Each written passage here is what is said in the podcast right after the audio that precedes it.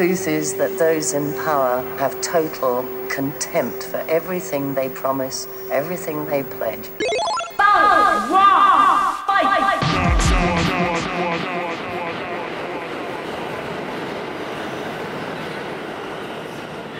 You gotta snap some collars and let them motherfuckers know you to take them out anytime you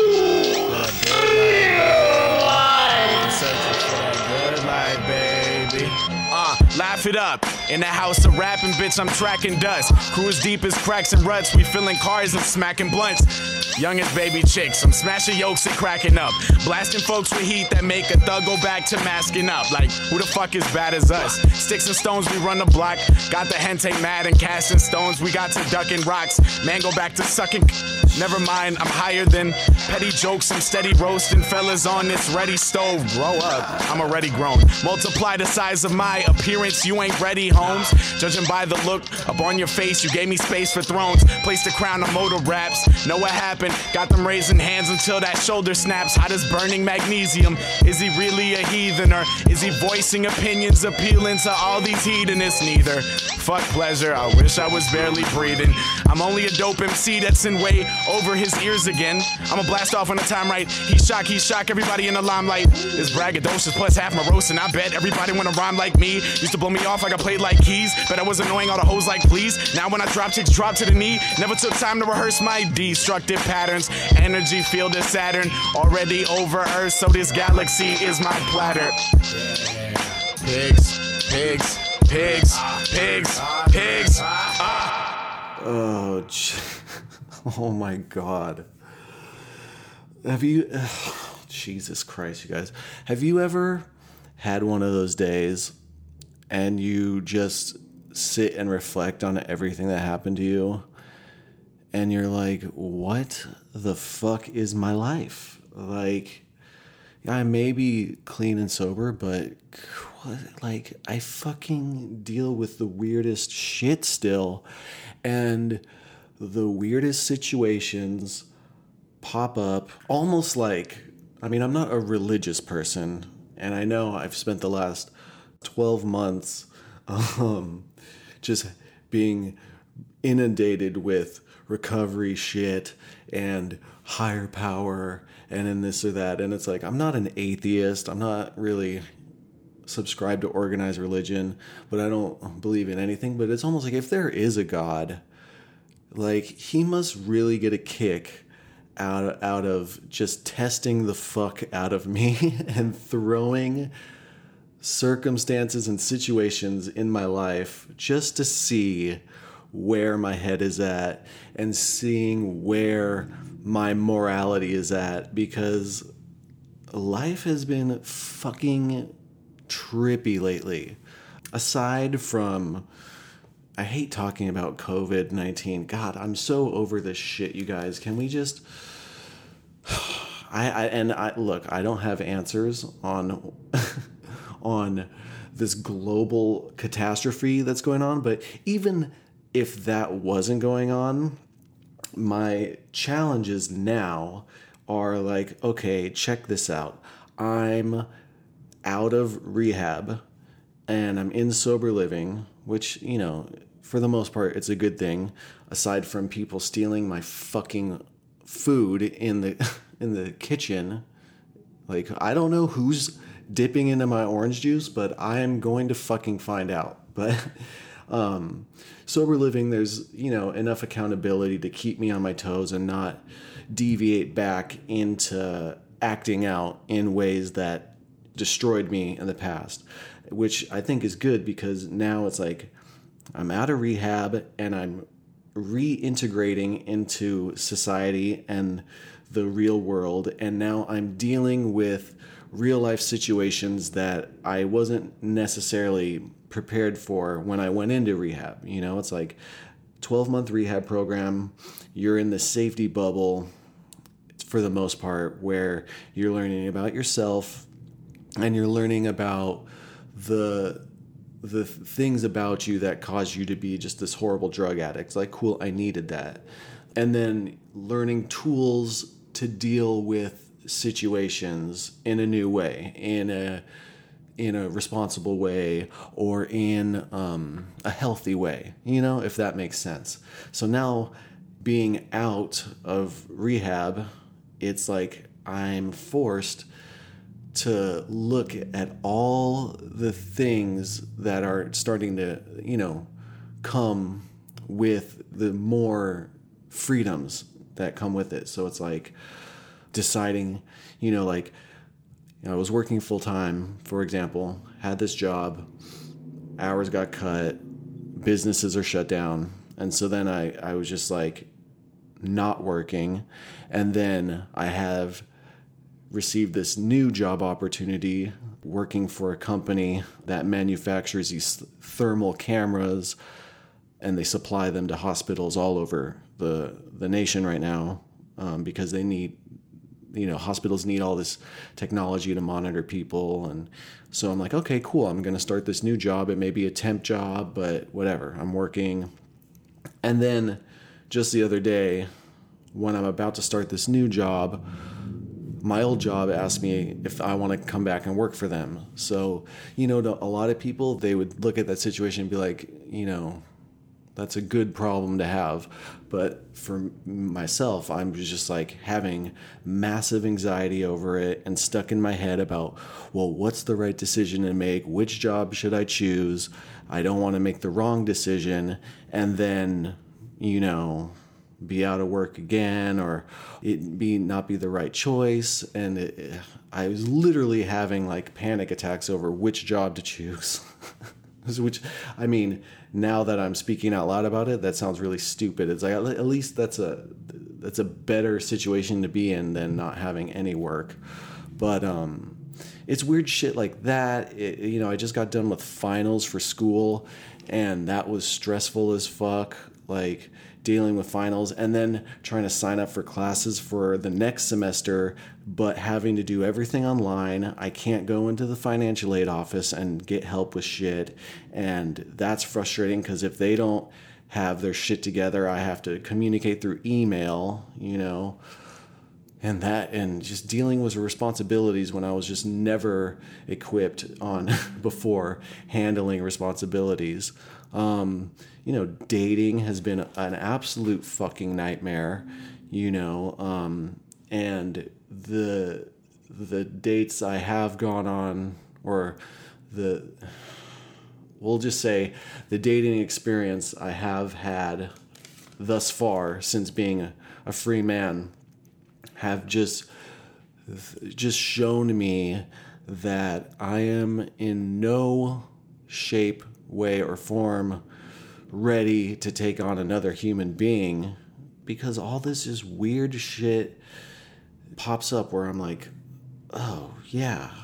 You know, before I would ignore red flags and jump right into a relationship, but now it's like I have a year clean time and I'm really not willing to roll the dice and throw that all away. And so, needless to say, you know, I was I was dating, and then, you know, I got open and honest about my where my head is at and how I felt about things, and I, I probably just ruined, I probably just ruined that. Um, but I mean, at least I can't really spill tea on, um, you know, my dating and, and this and that because uh, it's just so fresh and so new, and I don't want to throw people under the bus. But um, just to get it off on my off my chest, it's like there's so much.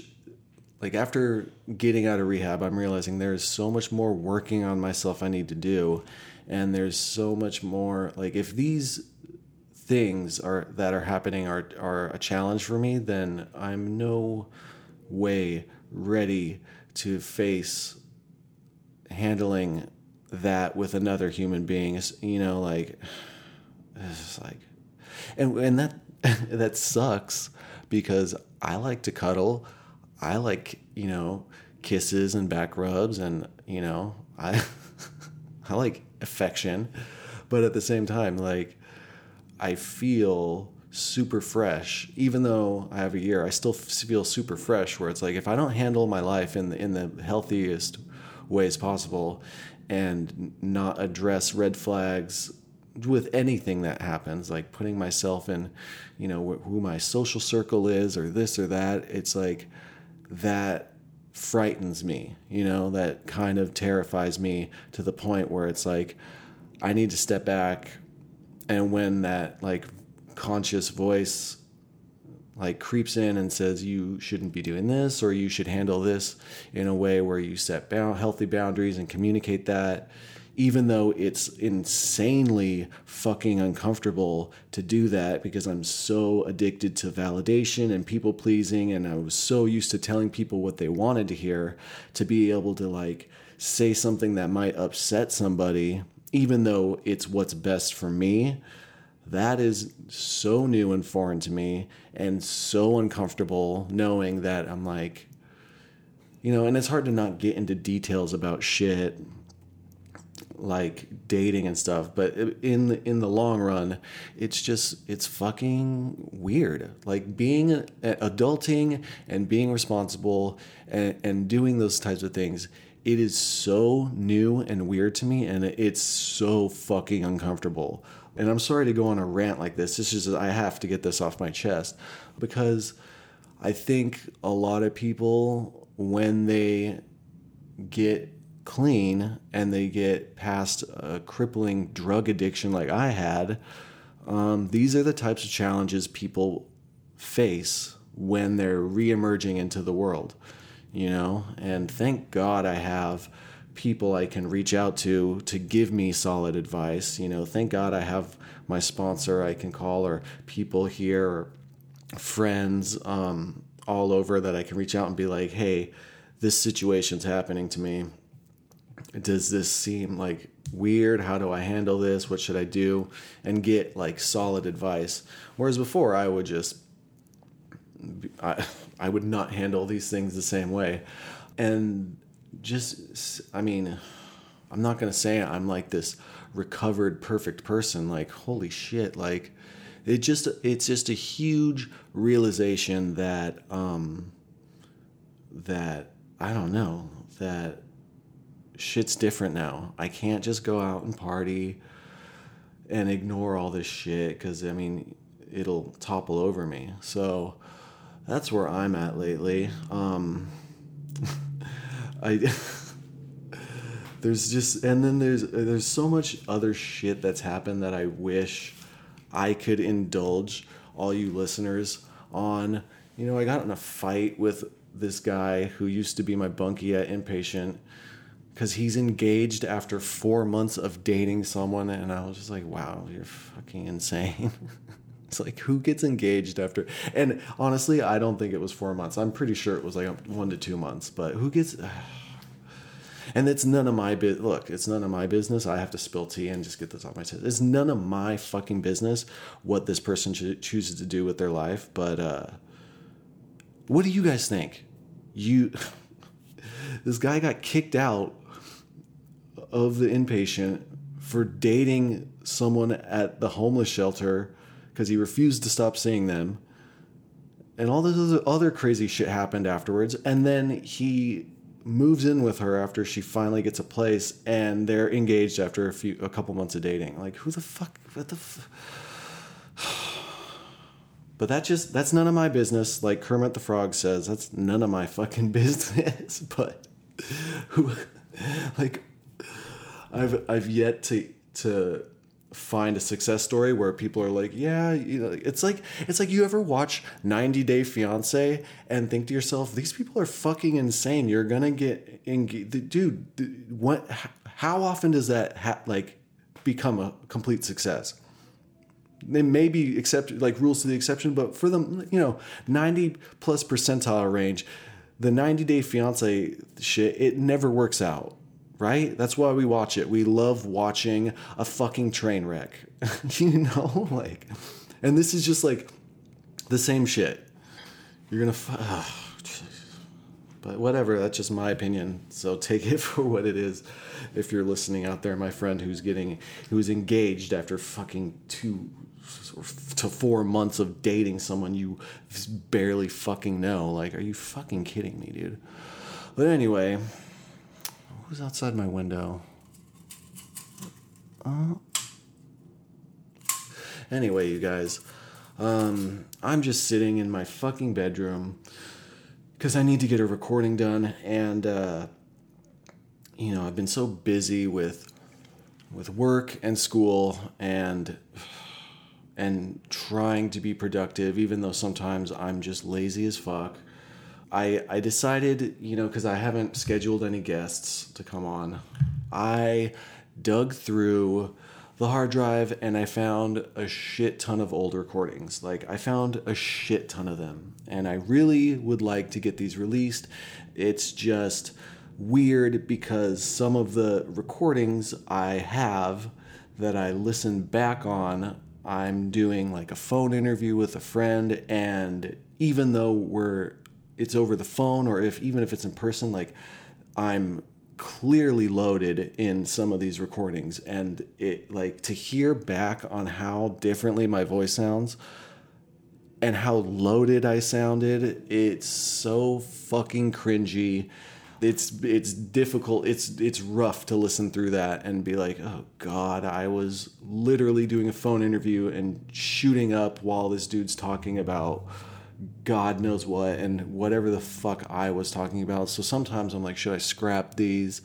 Should, uh, but I mean, it is, if anything, it's like a fucking timestamp in history of being like, oh, that's where my life was back then.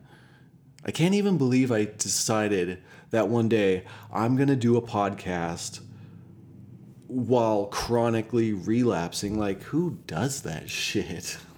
I'm so I'm fucking I was such a fucking idiot. And for somehow I had managed to have on the regular have gone episodes out to you guys. It's just so weird to see how how like far I've progressed in my life and made such an effort to to get better and and you know i'm it, like don't get me wrong i'm nowhere where i would like to be but i'm so much better off than i was before. So when i go back and listen to like two year old recordings or or even you know recordings that are over a year old and then i'm like wow i was so strung out in that recording it's it's semi painful to listen back on you know? Um like holy shit dude. But yeah Anyway, so I did manage to find like two or three short stories because I know a lot of you guys are here for the stories, and and at some point I don't know when, but I I just belted out a bunch of quick ten minute stories. You know, I had a story about the first time I was really exposed to tweakers and tweaker houses. There's um, a story about me and one of my ex girlfriends in Pasadena being strung out, and I found a story about the the infamous story of my encounter with Andy Dick. So I thought, you know, each story is like ten minutes. I mean, I'm just gonna get them out here on one episode. It's so this this episode is just me by myself recording a series of short stories all just crazy drug war stories, you know, and not much recovery in involved in it. It's just crazy shit I used to do when I was just out getting super fucked up and that's that's the gist of it. So that is, you know, that's the episode. So hopefully they're entertaining um, to all of you. It, one other thing I just would love to get out there is um, so basically, I could definitely use your help, Squadron. You know, not financially or anything, but if you listen to this podcast and you enjoy it, there's a series of things you can do to help me out. You know, I always say, like, our social medias. We have a Facebook, a Twitter, an Instagram, and this and that. You know, and I'm not the best at social media marketing. I mean, I've been doing kind of this all on my own, and I, I've had a co-host in the past, but uh, he's not doing the best right now. So it's I really don't want to put the added pressure of him to be a regular guest on this podcast, and that's a whole nother episode to talk about if he's willing to like open up about it one day. But it's like, you know, with work and school and everything, I'm I'm basically just and it's up to me to record, clean up the audio and release this for you guys. So it it's been I don't have a studio. I'm literally recording in a sober living. So what can you do to help? Well, if you can give us a review on iTunes. I would love a fucking review on iTunes. That would be amazing. If you can share this podcast with your friends, uh, if if you think they enjoy, you know, this kind of content, that would help. If you could go on our Facebook page, on our Facebook page there is a part where you can like write a review. We have a one five star review on Facebook, so if you're able to find that on Facebook and write us a stellar review. Um, but mainly, yeah, emails, iTunes reviews, Facebook reviews, and you know, I'm fucking horrible at, at getting bigger name guests on. So, and I, I'm no surprise. I'm sure people look at our Twitter and they're like, "Who's this fucking nobody who wants?" To... I'm not coming on that show. Um, I'm trying to get a few people on. I have a few goals to get some bigger name celebrities on. I want to get Mr. Brandon Novak on. I would love to have him on. Maybe Ali from Dope Sick Nation. That would be cool. Duncan Trussell would be an amazing person to have on.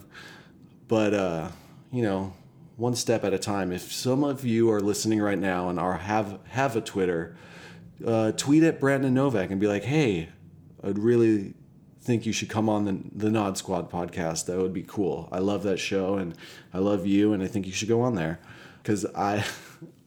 I'm really horrible about convincing bigger name people to come on. And, you know, I don't blame them. I'm, I'm a fucking, I'm a weirdo. But that's, that's one thing you guys can do that would really help me out. I did get a cool email the other day from a listener and, you know, I haven't read an email in a super, super long time. So I'm just to read an email real quick before we get into these stories. And this email is from uh, someone named Maria. Uh, and she writes, Hi, Brian. I found your podcast via Psychotropic and have been listening to the episodes for a couple weeks now. I have to tell you, I'm impressed how you can put together a podcast with currently 64 episodes, always new stories, new guests, narration varying between insightful, funny, and and head scratching. Generally, just a good filler of airtime, and so often without any of the fancy gear and setups that other fancier but less interesting podcasts boast. Thank, thanks for creating this podcast and keeping the episodes coming. I have never used the drugs you guys talk about or had any desire to, aside from the usual alcohol and caffeine, but podcasts like yours have helped me be more empathetic and understanding towards people who do without condoning all the negative side effects on themselves and the people around them. I commend you for just telling it like it is in the moment and giving outsiders like me insight in what happens in lives we'd only ever see from either a safe and generally judgmental distance or when we're picking up the pieces after a user's bad decisions. By putting Nod Squad out there, I think you've done a lot of people a favor. Increased human kindness by increasing understanding, so to say. I want to wish you all I want to wish you the best in all your efforts. Great job, Maria. Um, thank you, Maria. And yeah, you know, it I'm glad that that can have you know that what this weird thing it is that I do where I just just you know rap into a mic the, some of the most horrible things I've done in my life can help people who have never been afflicted with the kinds of drugs I was abusing some inside understanding of what it is like to live as a addict and a recovering addict. I mean, at the time I we were just trying to tell crazy stories and I was just in and out of relapse. All my friends were in and out of relapse and I think that's the craziest thing about this podcast that is different from other, you know war story or recovery podcasts is that I think we were when me and all my friends got together and recorded these stories we were so fresh and we were so um, we felt so lost and we weren't taking you know our situation seriously. And you know a lot of me and my friends were just constantly dropping the ball constantly fucking up. I know at least for me i was. And then when i finally made the decision to go and get help as i continued releasing episodes a lot of people who listen can could kind of see me growing and me going through this process. Because this is a fuck it's one of the most uncomfortable processes someone can go through is is getting clean and having to face all this uncomfortable shit when we're so used to numbing out and and putting that behind like trying to hide those those feelings and that shame and that guilt and that resentment all that shit it was the biggest challenge. And so i'm glad i was able to keep getting episodes released while in rehab so people could kind of see that documentation of of my progress through it. And i mean i still face challenges. I mean we all face challenges but um you know i i'm glad that outsiders who who don't have the same kind of i don't know disease as a lot of people that may listen also get entertainment value out of it. So thank you. Yeah and with that you know i i really am i'm spent dude I'm sorry for that rant. I just wanted to get all that off my chest. And I hope you guys are doing well. You know, if you guys can help out in the ways I am asking, fuck yeah. I love you guys. If you can, and if you can't, I understand too. Um, it, the thing, the biggest, craziest challenge is having friends on. You know, I've had a lot of friends that say, oh, I want to come on, and then they get super real about their life, and then after we got recording there, they kind of say, no, I, you can't release that. That's too real, you know? Cause I mean, and I get it. Like I, sometimes I, I look back and I'm like, fuck, I can't believe I just opened up about all this embarrassing or horrible shit I did. And now people anywhere around the world can listen to it. it's fucking insane. So that's been a huge challenge. So yeah, lately I've just been super unprepared. And not only that, the the old recordings with the older friends and guests I've had on, they're just they make me cringe so hard because I'm loaded in a bunch of them. So, but I. Uh, I'll wrap my head around ways in which I'm able to edit those and mix them down and get them up for release because they're even though I may be loaded in them, some of it's fucking good content. So I gotta figure out how to do that. But with that, yeah. I love you guys. I hope you're doing well. This fucking world is insane right now. You know, I hope you're managing. I know for myself, um, mental health, like being stuck indoors or being without a job or wondering where your next paycheck is coming, how you're going to feed yourself or your families, that puts a huge strain on mental health. And, um, and just fucking it's just a huge stressor. Like this whole world is fucking insane right now. So i'm hoping that these stories can help distract you at least for a little bit from that or give you some kind of perspective that we know we're all going through this together. Um, and and all we can do is hope for the best. So with that i'm out of here. I got a bunch of shit i gotta do. Uh, hope you guys enjoy these stories. And as always peace love and all the above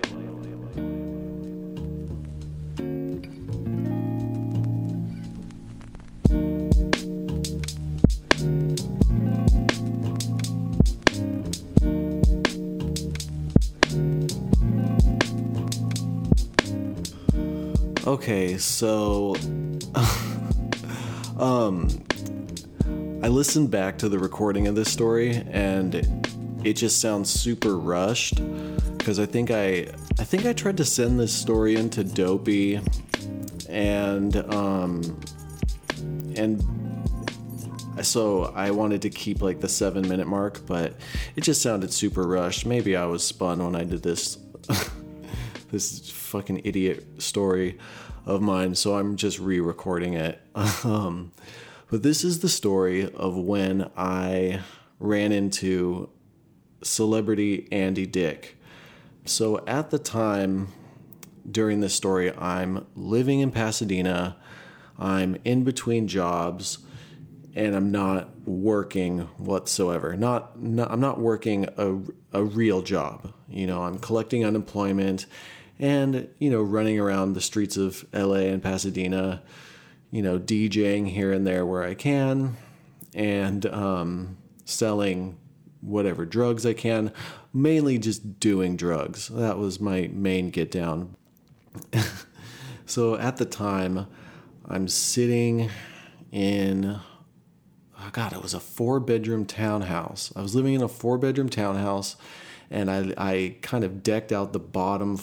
There's a two story like townhouse and on the bottom floor i had my little room and i had this giant grow operation. So i was like trying to grow weed sell weed and um, i had acquired like I, I, think like two ounces of, of psilocybin mushrooms. Um, i'm not mobile. I don't have a car at the time. You know I, I would borrow my roommate's car here and there but for the most part i have no I have no means of transportation aside from, you know, the bus and the metro and whatnot. So I'm trying to make money and sell these these mushrooms. So I'm on my uh, my shitty chocolate cell phone. I don't know if you remember uh, the chocolate cell phones, or they kind of flipped up, but I have that, and I'm I'm just massive texting all my friends like I got shrooms on deck, I got shrooms on lock, like who wants mushrooms? I got them.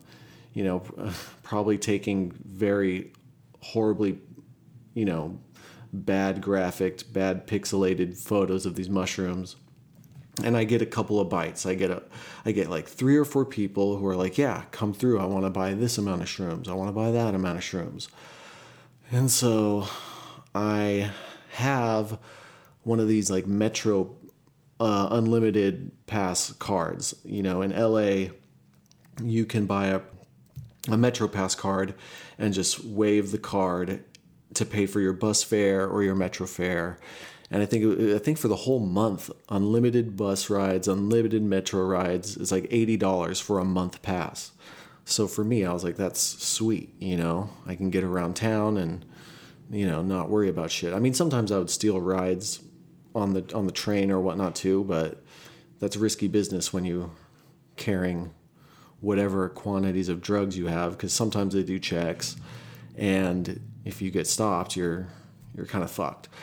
Um, so i have this whole mission where i have to go all over different parts of la county and sell all these mushrooms. I think the I, had, I had to go take all these bus routes to get up to like tarzan i think it was tarzana way up in the mountains and sell i had to go to this like crazy wook hippie house, and there's all these wooks there, and a bunch of them want shrooms. So I go up there, I sell a bunch of shrooms, make a little bit of money, smoke a massive amount of weed with them, and then now I have to get out of there and go all the way down to Burbank. I meet one of my other DJ buddies. I sell him a bunch of shrooms, and then I from Burbank, I have to go into Hollywood, which is my old stomping grounds. I had originally lived in Hollywood, right near, you know, kind of near Hollywood and Vine area.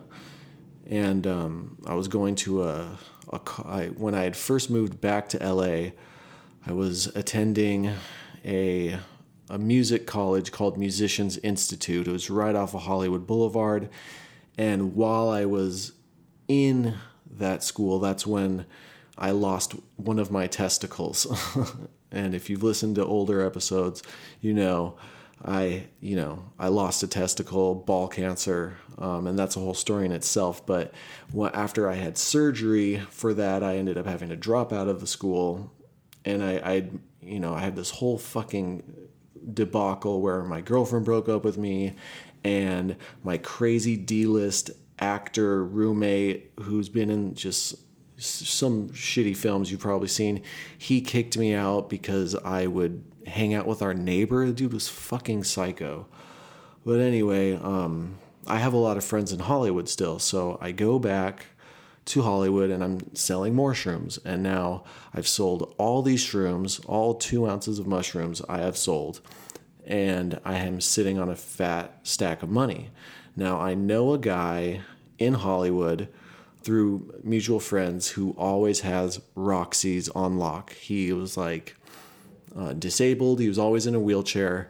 And my friends were like, yeah, he get gets prescribed Roxycontins. So I would always hit him up and buy Roxy's off of him. And I think at one point I even convinced him that I convinced him that I could sell them. I'm like, oh, I know a bunch of people who want Roxy's. I want a bunch of people who want Roxy's. So front, if you front them to me, I can sell them and come back with money. And you know, I, I'd never really sold them. I would just do them all and then hustle enough cash to pay what I owed and get fronted more Roxy's. So I ended up getting a hold of him and I'm like, hey, I got a bunch of money. Pro- you know, I'm pretty sure it's like money I owe you, and, and I need more Roxy's.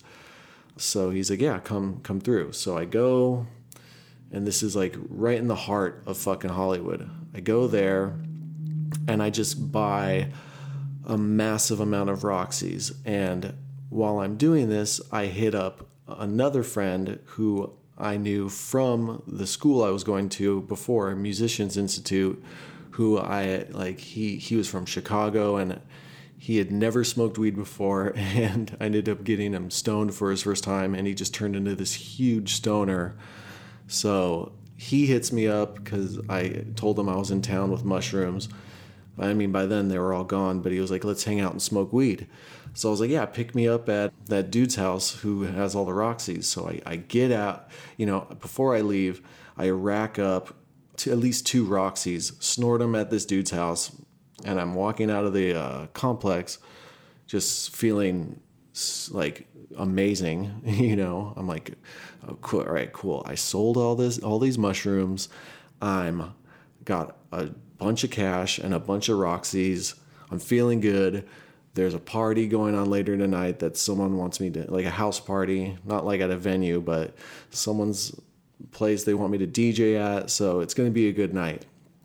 And so my buddy picks me up, and he's got um, two of his friends in the back of the car. You know, I I demand I demand a shotgun, and we're gonna drive to go smoke some weed. So, you know, my buddy's got a bunch of weed, and I'm the one who knows where the party is who can get them in. So we're driving, we end up on like Sunset Boulevard, right by where like Hollywood High School is. And we're driving down Sunset Boulevard and we pull up to a stoplight and we look over and who do we see but Andy fucking Dick. Now, I believe at the time, Andy Dick was like just had gotten divorced or separated with his wife or fiance or something. But from what I heard, he was like staying in a shack in his ex wife's backyard. Like she wouldn't let him live in the house, but he was allowed to stay at a shack in the backyard.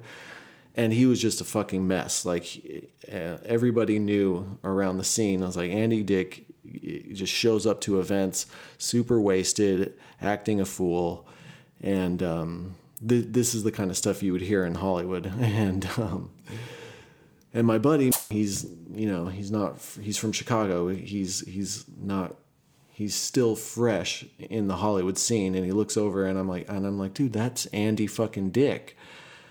And my buddy's super starstruck, and he he rolls down the window and, and Andy Andy looks like just plastered out of his mind. He looks like he got hit by a bus. You know, his clothes are all ratty, his hair is all fucked up, like he just got out of bed. But he looked he he's not walking a straight line, so to speak. And so my buddy rolls down the window and he's like, Andy, come smoke weed with us, man. And Andy just looks over, jolts up, and he just gets in our fucking car pushes the dude into the middle seat, and he's in the back seat. Now we're driving down Sunset Boulevard with Andy fucking Dick. Random as fuck. Like, like I was not expecting this to happen. I'm loaded on oxy, so I really don't give two shits. I'm just going with it. I'm like mildly uncomfortable because I've never met Andy Dick before. I've heard weird things about him. He can be wildly inappropriate at times from from stories I've heard. So we take we're going down Sunset and we take a left on La Brea and we're going southbound on La Brea. No destination in mind at the time. And um, our plan was to smoke weed, but now we got Andy Dick in the car. I literally, he's sitting right behind me. I can smell on his, off of his breath and his body like cheap charcoal vodka and it just reeks of vodka. And i'm like dude this guy is fucking plowed. This is this is gonna get weird. It is already weird but it's gonna get weirder. So out of nowhere when uh, someone in the back whips out this like this like 18 inch glass bong and pro- proceeds to pack the bong full of weed so now we're driving down La Brea totally mobile. You know, the sun is setting, but it's still semi bright out. And, you know, Hollywood's a busy area. I believe this is a Friday night. We're just taking bong loads, passing around a giant bong in the car. Definitely uh, suspect. and, and Andy's smoking with us. You know, we pull over under like some underpass at one point. We're smoking more weed, taking selfies with, with Andy Dick, and just cruising around smoking weed. Not a care in the world, thinking what could possibly happen. Now, at some point, things get more uncomfortable. I don't know if Andy Dick is gay, but he was definitely making strange advances towards our friend in the back seat he's sitting next to. You know, like, you know, when people like talk to you and then they touch your like thigh and their fingers are kind of, um, you know, close to the inside of your thigh. Weird, right? And he and he's like having weird flirtatious innuendos. Like I'm not trying to slander Andy Dick. Like he probably doesn't remember this for shit. But he's like is mildly inappropriate to say the least. And Andy wants to score some coke and he knows a guy who can get coke and he wants to go to a party. He wants he he said he heard about some party or this or that and we were like, "Oh, well we already have a party in mind." He's like, "All right, let's go to that party. I'm down." And he kind of just invites himself to this party, but he wants to get coke. And it's all the way across town and he wants us to drive him. You know, we I, I me and my my friends were just under the impression we were going to drive around, smoke weed with Andy Dick, and then send him on his way. No, we're stuck with Andy Dick. He's his his his goal is to party with us for the rest of the night. And I start to look over at my friend driving, and I'm like, we. I give him this look like uh, we kind of need to. We need to get. We need to shake Andy Dick. We need to get rid of him. Uh, this is this is getting weird. And but I can't say that. Andy Dix is right behind me. I don't want to offend him or be like, you know, I, I just I'm I'm high on oxys. I'm stoned on weed. I don't know how to uh, to to. I don't know what to do in this situation. Uh, what do you what do you do? You know, you don't want to be rude. You don't want to hurt Andy's feelings, and and he's in some sort of way, but he's getting super. Andy's getting super clingy, and so. Um, needless to say, I'm texting my buddy driving, and I'm like, because I don't want Andy to hear this conversation. I'm like, dude, we need to we need to ditch Andy Dick. So way down in La Brea, like towards like Third Street, there was like a parking lot for a shopping mall, and we we kind of get the idea like, oh, we're gonna stop here. We need to go to the store and get something, and we're walk we're kind of slowly pretending to walk in the mall and I've already texted my buddy Miguel, like, we need to ditch Andy Dick. We need to ditch him. So we go in the mall and we're walking around, and Andy's just high as a kite, drunk, looking at all these things, shopping, running off by himself. And that's when I grab my friends, and I'm like, all right, let's go. We need to leave. And we, we proceed to run out of the mall and sprint to our car, and we, we ditch Andy Dick in the, we ditch Andy Dick at the mall. And we drove off and we went to a party without him. and in hindsight, it might have been cool to like be the ones that brought Andy Dick to a party, but it, it, I could I could already tell if things went awry and Andy Dick got blackout drunk and got in a fight or who knows what, whoever's house it would be or whoever his party was, they'd be like, "Who brought Andy Dick to this party? Like, what the fuck were you thinking?" You know, and it, it was just like I. Uh, it was a very uncomfortable situation, but we go to the party, have a good time, and somehow I I I make it home safely. but yeah, yeah, that that's the uh, that's the Andy Dick story, and uh, from what I hear, Andy Dick is doing much better. Shout out to Andy Dick. Uh, hope you're doing well. I'm pretty sure he's in better uh, better place in life, as as am I. So I'm sorry I ditched you, Andy Dick, and um, yeah. Anyway. That's the story.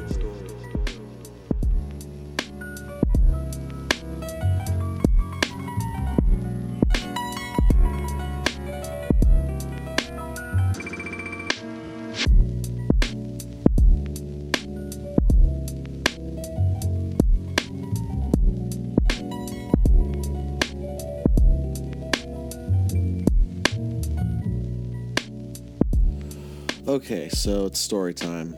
Uh, oh, Jesus.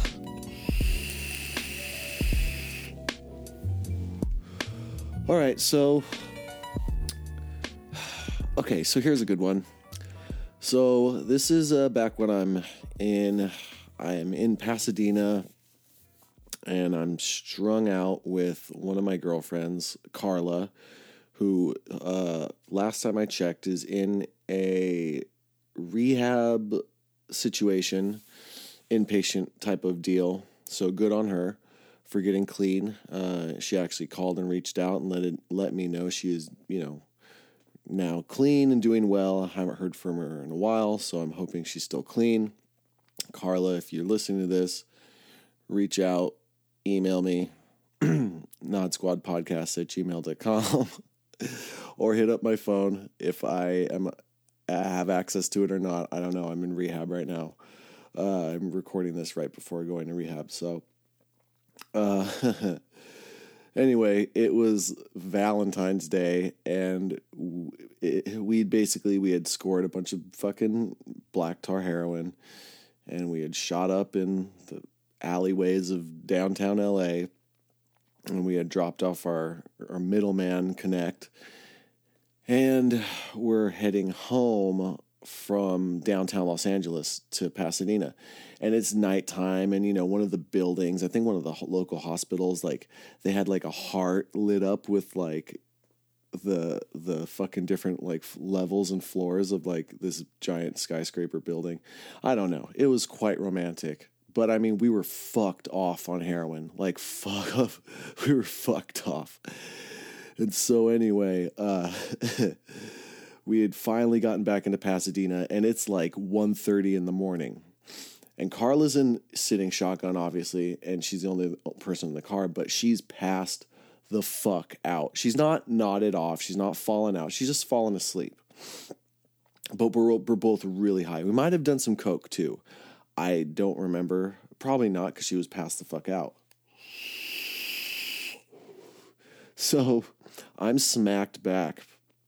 And around this time, that Ghost Ride the Whip song by E-40, shout out E-40, uh, it had come out and it was really popular. You know, Ghost Ride the Whip, Ghost Ride the Whip, Ghost Ride the Whip, Ghost Ride the Whip. Anyway, I had never ghost ridden a whip before. I think I tried once and it was it didn't end well. But uh like I jumped in my car and like just fucking hit the brakes all hard and like hit my head on like the windshield or something. I don't know. But the you know, I just remember not ever successfully ghost riding the whip and I'm like on this like back street in Pasadena and it's wide. It's like some streets in Pasadena, like in some of the suburban areas, they're really fucking wide and they're empty. And it's like it's 1:30 in the morning. It's a fucking ghost town. It's a shanty town, ghost town. There's nobody out, right? From what I can see. And so I'm like, you know, listening to whatever music I'm listening to. And uh and I'm like, oh, I'm gonna ghost ride the whip right now and not give a fuck, all high on heroin. so I fucking I slow down to uh, a reasonably very low speed. Don't try this at home, kids. This is very, very irresponsible on my part. But I get out and I start ghost riding the whip 1.30 at night, you know? My fucking girlfriend is just passed the fuck out. And I even like, you know, I'm like trying to do a little C-walk. I mean, I don't, I, I you know, Pasadena and Altadena, it's heavily blood territory. So I was not C-walking, but I was doing my little, my little noodle groove shuffle. and I even jump onto the hood of the car while it's like, there's no one in the fucking driver's seat. I'm on the hood of my car. My car's rolling down the street. I'm taking selfies of myself, you know, on my car. And my in the selfie, my girlfriend is just passed the fuck out. It was so bad. And then uh, all, all I remember is some old man was out walking his dog at 1.30 because all of a sudden I'm taking selfies, you know, of me ghost riding the whip with my passed out girlfriend in the car thinking it's really funny and just the best time ever. And I just hear someone go, Hey, what are you doing over there? and I look over and it's this old man and he's it's like an old man from like typical stereotypical old men from the movies. He's got his fucking robe on, probably in his boxers because I just see a pair of shins and like really long tube socks and flip flops, and I see this tiny white dog yapping at me. And I'm like, oh shit, because he probably saw the flash from the selfie. Because you know, it's 1.30 at night. You need a flash if you're ghost riding the whip and trying to take a selfie. I mean, that's just common sense. Come on. So he starts. I, I look over to where I hear this sh- sh- uh, sh- shriek, and this dude's like trying to run at, me, but he's got his dog and he's like in a fucking loose like robe. So as he's running at me, it's cold. I mean, probably to him, I was on fucking loads of drugs, so my body temperature was just ripe at the right temperature for that, you know, time of the morning. And but when he's trying to run at me, his robe is like coming undone. so he's trying to keep his robe closed and keep his dog up with him while he's running after me. So I had to be like, oh shit. And somehow I hop into my fuck the door is wide open. So I, I jump over the door and hit the, you know, little foot railing of the of the car and get into my you know, get in the driver's seat and I speed off to our, our little bungalow apartment that we would shoot up in and uh and yeah that's the story it, I, I ah, there's just so many memories of that bungalow apartment in Pasadena where I'd be like having to do like court ordered community service for like Caltrans and I'd be getting up super early and like like sneaking through my fucking my girlfriend at the time's purse and like finding drugs and pinching some and you know cooking up shots for throughout the day. Oh it was so bad. It was very it was wrong of me to steal drugs. But i'm a hopeless drug addict so that's what happened. And uh, that's my story and i'm sticking to it. I even remember uh, like the last two days of community service i had no more dope and i w- had to do caltrans like picking up trash on the side of the freeway dope sick, like getting hot cold flashes. Oh god, it was the worst. And you know what's even more fucked up is then I after I took the the like certificate certification of completion for Caltrans community service, they I those 2 days that I did dope sick, I didn't have to do. I had already done all the days I had to do and I fucking they made for some reason they didn't keep track of it, so I ended up doing two extra days. Those fuckers, if you're listening, Caltrans of Pasadena, you made me do two extra days of community service, and I was dope sick during those two days, and it wasn't pleasant. And I am upset with you mildly in present day for you making me do that. I mean, back then I was extra un- unpleasantly, you know, unsatisfied with the fact that you made me do that because you made me, yeah, you guys made me do some. Fuck. I saw so many. You know what I noticed and what I found out, I ca- came to find out doing Caltrans community service? Well, first of all, there's a lot of people drinking and driving out there on the freeways because I found so many beer cans and so many little tiny little bottles of alcohol. You guys need to you know you need to watch yourselves out there on the road. Not not really for yourself as much as other people even. But I also realize that truckers poop in bags and throw them on the side of the freeway. So I had to pick up lots of human feces on the side of the road because of you damn truckers who just don't want to pull over to a rest stop or pinch your loaf till you get to a rest stop. And that also makes me upset with you. I mean, all, even more so than the people drinking and driving. I don't want to pick up human shit. The only other time I had to handle just as much, if not more, human f- poop was in LA County Jail in my trustee job. you fuckers and your fucking human poop that you just throw on the. F- anyway, that's my story, you guys. Uh, and I hope you enjoy it. It's Unk. I'm signing off, nodding off. Uh, well, I'm not nodding off. I'm signing off. I'm dropping the mic. I'm clean. I'm suffering from uh, pause uh, insomnia, and it's driving me fucking crazy. So I thought I'd get a story out to you, or get one that I remembered while I still remember it down on wax, as they say. So I'm out. I love you guys. Stay safe, stay strong, and of course, peace, love, and all of the above.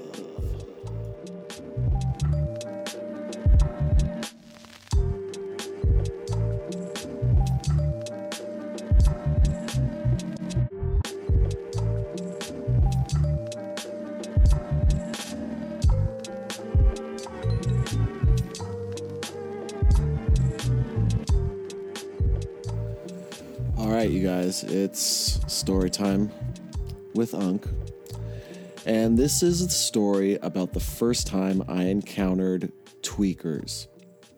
This is before this is before I became a tweaker. I was really just a big stoner. I was selling a lot of weed. So I would usually buy like either a half ounce or a full ounce. I was kind of low level, but it was like I was slanging weed to smoke for free, basically. So I'd sell three eighths, make my hundred fifty dollars, and have free eighth with the, the half ounce I got, or I'd sell six eighths and get a free quarter of weed to either sell and make extra money or just smoke on. So I'm sitting on the. I think I had an ounce and I'd already sold a bunch, but I had a half ounce left, and there was a there was someone at this tweaker house that wanted a quarter of weed and someone wanted an eighth. So I was like, fuck yeah, that's three eighths. I got a free eighth to smoke. Let's do this. You know, I'm fucking I'm ramped. Now this tweaker house, me and my friends like to call the Padoof Palace. Uh, we called tweakers Padoofers because you know when tweakers are smoking off of the Pookie or the Douglas or the Glass Dick or what have you, whatever you want to call it. Uh, they when on on upon the exhale, they would make these weird noises. They'd like they'd fucking milk it up and they'd rip a fucking you know tweaker pipe really fat and then when they'd fucking exhale it out like puff the magic dragon or whatever they'd make these god awful noises like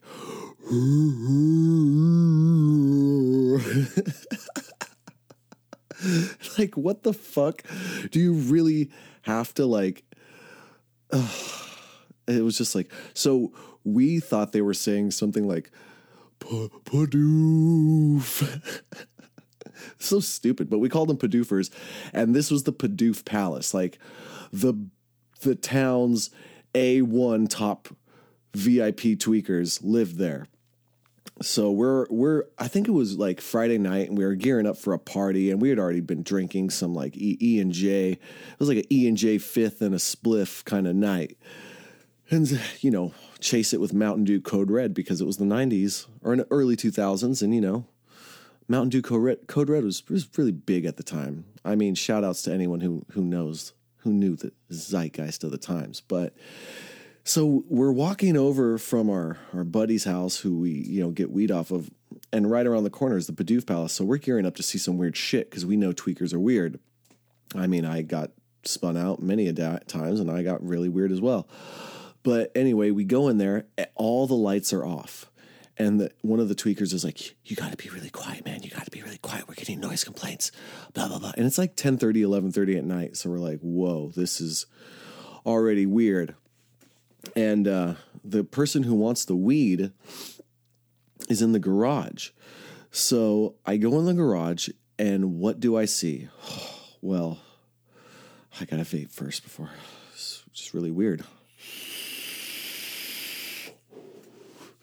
I open the I open the door that leads to the garage. All the lights are out and there's a single fucking candle lit. And this dude is hunched over this fucking candle with a butter knife. And he's heating up a butter knife and I'm like, "What the fuck? What in the fuck are you doing?"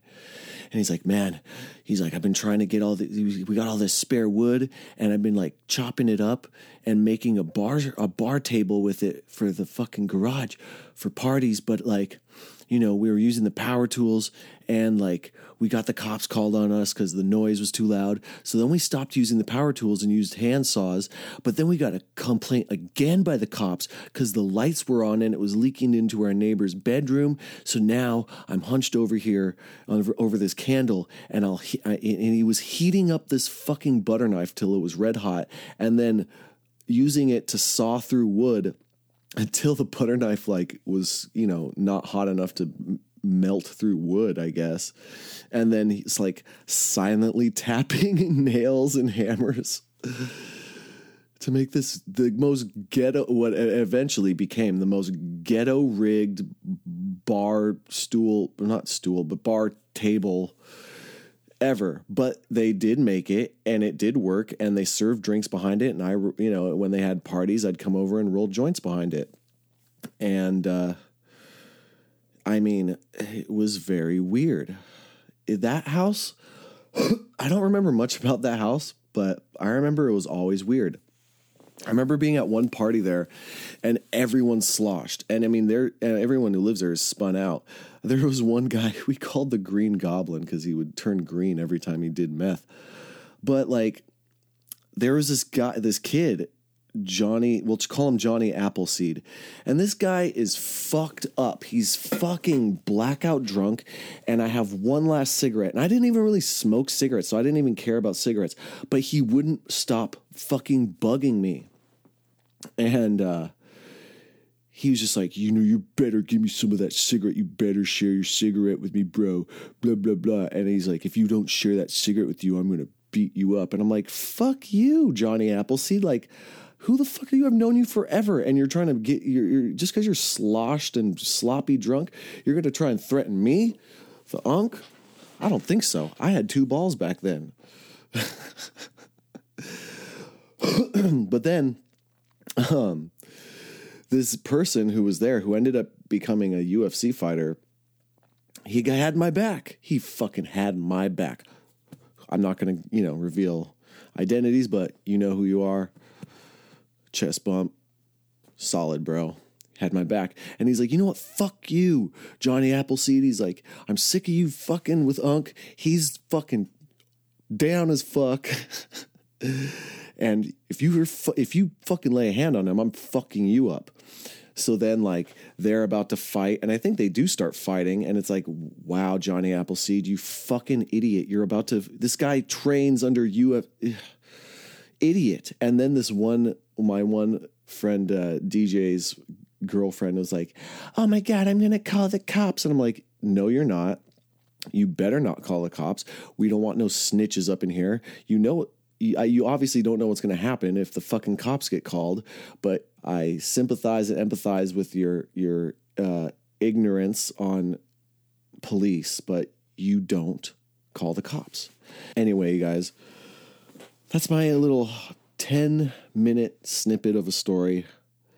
I hope you enjoy it. It's not much, but hey, it happened to me. That's my story. I'm sticking to it. So, Unc, signing off, signing out. Stay strong. Stay safe. I love you guys. Peace, love, all the above. Pigs, pigs, pigs, pigs, pigs. Ah. Quit the soft stepping. Ain't no excuse cause you talk reckless. I'm rummaging through this wreckage of beats right after I wreck 'em. Anita, give me a second. I'm baking and playing reverend. I'm baking off of the stove once I break 'em through text message. If I'm ever a father, Karma says I'll have a daughter, but my aura says I'll slaughter any of these boys that's making offers. The Heisenberg of rhyming words, but I'm drunk as fuck, so these lines are slurred. Quit that talk, no time for the turd coming out your mouth. Kill him on the couch, kill him on the track, fuck rapping about. Kill him with the gas of the mask or without. Gassing your throat from glass with a passion of passing without toe tags, and I'm out. Motor raps in the house, seven is deep, seven half in your spouse. 90 on the dash, might have crashed with a jag, man. Fuck dry shit, this the last of the drought. Damn straight. Uh uh uh uh uh uh uh uh, uh uh pigs, pigs, pigs, out. Good life, good life, good life. Oink oink, motherfucker. Woo! Is that it? That's, That's it. it.